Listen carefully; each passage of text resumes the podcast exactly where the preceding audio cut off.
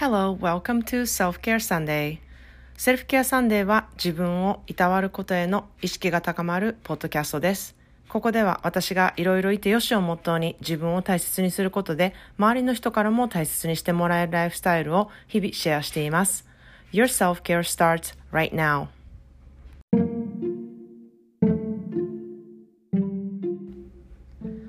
皆さんこんにちは。カリフォルニアからセルフケアスペシャリストのまーちゃんです。いかがお過ごしでしょうか、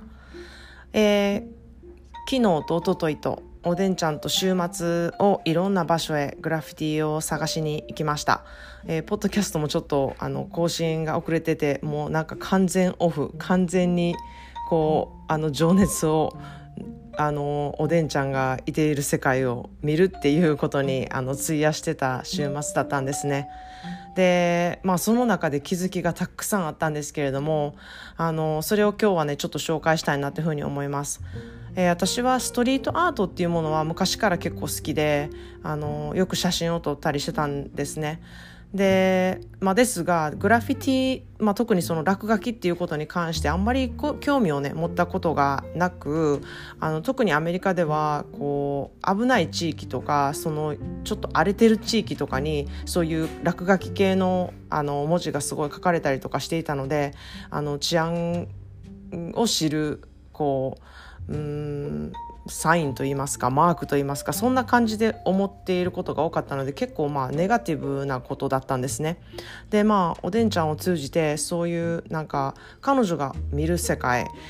をあの私が知らない世界っていうことをあの見た気分だったんですね。ですごいその中でいろんな発見がありまして、まあ、歩いてグラフィティをこうたくさん見ていると同じ名前とか同じ絵とかがいろんなところで見つかるんですねでも私はそんなん言ってもおでんちゃんに比べればちょこってかじったようなもんであのそれをちょっと感じただけでもおおゲームみたいな感覚やなと思ってここにもこの人おったんやとかあこんなとこにも同じマークがあるとかなんかそういう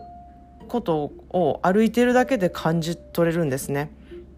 であの、まあ、特におでんちゃんはニューヨークで見たグラフィティがサンフランシスコで見れたりとか、うん、でもニューヨークの方がすごく多かったからあのニューヨーク出身の方なんだろうなとか、まあ、その人の想像を膨らませたりとかあのそういうふうに感じてるんだなってことを思い思ったりまたあのその人たちがねここにいるんだよっていうこう大きな主張ではなくってこうそっと主張しているところとか、うん、そういう感じもちょっといたずらチックな感じっていうのもすごく興味深いあのことだったんですね。特にアメリカでは自分を主張してなんぼみたいなところがすごくありまして自分の自慢のアートを見せつけるっていうんじゃなくてこう偽名を使ってそのアートがね一人歩きすることをこうエンジョイしているっていう感じがあのめちゃくちゃ面白いなって思ったんですね。まあ、そうは言ってもあのグラフィティに関してはちょっとあの、まあ、犯罪になったり、うん、そのところがグレーエリアだったりすることがあるのでこう完全にこう自慢にできる場所でもないっていうところだったりすることもあのあるんですけれどもなんかその主張があんまりないところとかそのうん、偽名を使ってでもその中で有名になっていくっていうその、うん、なんかチャレンジ精神みたいなところもすごく面白いなっていうふうに思ったんですね。で、まあ、おでんちゃんがなぜそこにはまっているのかっていうことを結構私いろいろ聞くことによってあの自分が考えさせられることだったり感じさせれることとかもたくさんあったんですね。でまあおでんちゃんはそのアーティストのメッセージだったりとかその土地の文化だったり今何が大事かっていうことをね訴えてるメッセージだったりね、まあ、明日にはもしかしたら消えているメッセージを今日写真に収めることができたっていうことがあったりとかまさにこう今をあの感じて動いている人だなっていうふうに強く思ったんですね。でよくその土地に訪れた時にその土地のものを食べてそこの文化を感じたりとかあの旅行に行った時とかするじゃないですか。でもうあのおでんちゃんはそれがグラフィティなんですよね。グラフィティを通じてそのここの土地ってどういう感じのものなんだろうとかどういう文化があるんだろうとかどういうことが問題になっているんだろうっていうことをあのすごく肌で感じてあのそういう旅の仕方をしているんだなってことを知りました。でまああとねおでんちゃんからね聞かれることってすごい深いんですよ。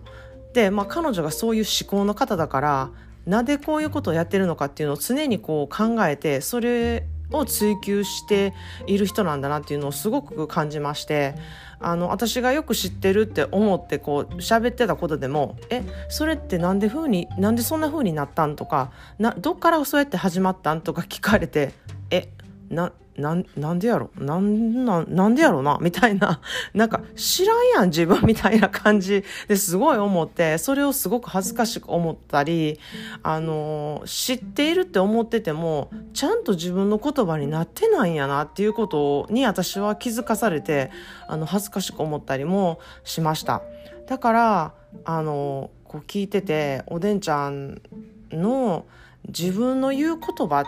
にほんまにこの人は深みがあってちゃんと自分の言葉を喋っているんだなっていうふうにめちゃくちゃ思ったんですね。なので今日のあのテーマタイトルは「自分の言葉で話してますか?」っていうタイトルにしたんですね。でグラフィティを探している時にあのおでんちゃんが見つけた言葉であのすごくいい言葉があって今日はそれを一言 English にしたいと思います。でこれはグラフィティに書かれてた文字なんですけれどもそれをあの写真その写真があるのでその写真をねインスタに載せておくので興味のある人は見てください。それは Do not write about what others do with their mouth when you cannot speak for yourself. Do not write about what others do with their mouth. When you cannot speak for yourself 自分がどう思ってるかを自分の言葉で言えないのに他人が言ったことを自分の言葉で言ったように書くのをやめろっていうメッセージなんですね。でまさにこれっておでんちゃんやなって思ったしあのグラフィティの文化がうん、そういうものだっていうこともすごくそれその言葉を通じて私は伝わってきたなっていうふうに思うんですね。で壁に書くことってめちゃくちゃ勇気がいるじゃないですか。で、まあ、確かに先ほども言ったようにグラフィティは犯罪になる場合もあって、まあ、ちょっとしたいたずらが過ぎたようになることもあるんですね。罰金とかも取られますし、うんあのまあ、隠れてやるっていうことがすごく多いんですね。でもあのグレーエリアに書いている人もいてそのグレーエリアっていうのはあの別に罰せられることもないしいいよって言われているところでもない。だけどなんかこうみんなグラフィティアーティストが集まって書いているっていうそういう場所もあって。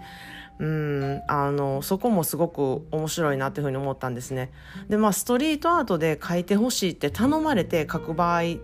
でもあのそのグラフィティとして落書きとして書く場合であっても共通する部分っていうのはとにかく大きなものに書くっていうことはすごく勇気がいると思うんですよ。でそこに文字を載せるとなると何を書こうか何を伝えたいのかっていうことをこう厳選する作業が必ずあるんですね。なのでそういうグラフィティアートとかあのストリートアートっていうのはめちゃくちゃインパクトがあるんだなっていうふうにあのすごく私は感じました。で今やこうソーシャルメディアでつぶやきってものが本当に簡単にできてねもうパッて思ったことをパッて書くであの誰かが言ったことをそれをリツイートするとか、うん、あのいいなって思った人の言葉を借りてそれをあの使って自分の言葉でのようにソーシャルメディアで流すっていうことがめちゃくちゃ簡単にできる時代になったなっていうふうに思います。でもうあのそういうことが慣れてくると一体自分はいつ自分の言葉で話しているんだろうかとか自分の言葉って何なのかとか分からなくなる作業やなって思ったんですよ。それってめちゃくちゃ怖くって自分その人一人一人が何を本当に考えて何を思って口に出してその言葉を発してるのかっていうのがもう分からなくなるんですよね。うん、それってすごい怖いことやなって思います。で私も人の言葉を借りてねここで一言 English で紹介したりとかねあのしてるんですけれども必ず心に響いたもの自分でちゃんと納得するものを軸に発信しているなっていうふうに思ってます。こういうふうに言ったらあの人に響くやろうなとかこういうふうに言った方があの受けるやろうなとかなんかそういう軸って他人が重視なんで私から発している軸の通った言葉じゃないんですよね。なのでうん思いますあなたは心から厳選して言葉を選んでいるんでしょうかまあ、これは私自身にも毎日こう問いかけて自分で厳選した言葉を選んで、あのー、話したいなっていうふうにすごく思いました。誰かが言ったことをさも自分のように言ってたりとかよく知らないことを知ってるようにこう話したりとか、まあ、本来の自分の発していることとかね行動とかにね目を向けることってめちゃくちゃ大事やなってそれが本当に自分軸をね極める言い方やなっていう風にあのおでんちゃんの世界をこうそばでちょっと見ていてねすごく強く感じることがたくさんありました。で今晩彼女はアトランタに向けてグラフィティ探検に向かいます。あのまたねあ違う土地であの全くどういうところかわからないっていう土地らしいんですけれどもあのいろんなまた発見が彼女にあるんじゃないかなっていうふうに思ってます。まあ、短い、ね、間だったんですけれども、本当に素敵な時間で、あの、おでんちゃんありがとうっていうふうに思ってます。周りからは、こう、まー、あ、ちゃんがこう、お世話をして、おでんちゃんをどっかに連れてってるっていうふうにすごく見えると思うんですよ。でも、そんなね、ことよりも、うん、あの得るものがめちゃくちゃたくさんありましてこう何よりもねあの時間を共にしてくれたこととかたくさんこういろんな会話をして私のね自分の言葉をねいっぱい見つけることができたなっていうことをねすごく感謝しています。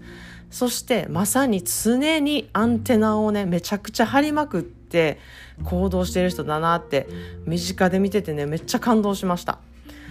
っていうことで今日は私はちょっと朝からお仕事に専念しています。で夜おでんちゃんを空港に送りに行くのでそれまでの時間を炎上したいと思います。はい皆様も自分の言葉に意識をしてみる日にしてみてください。では Thanks for listening and have a great day.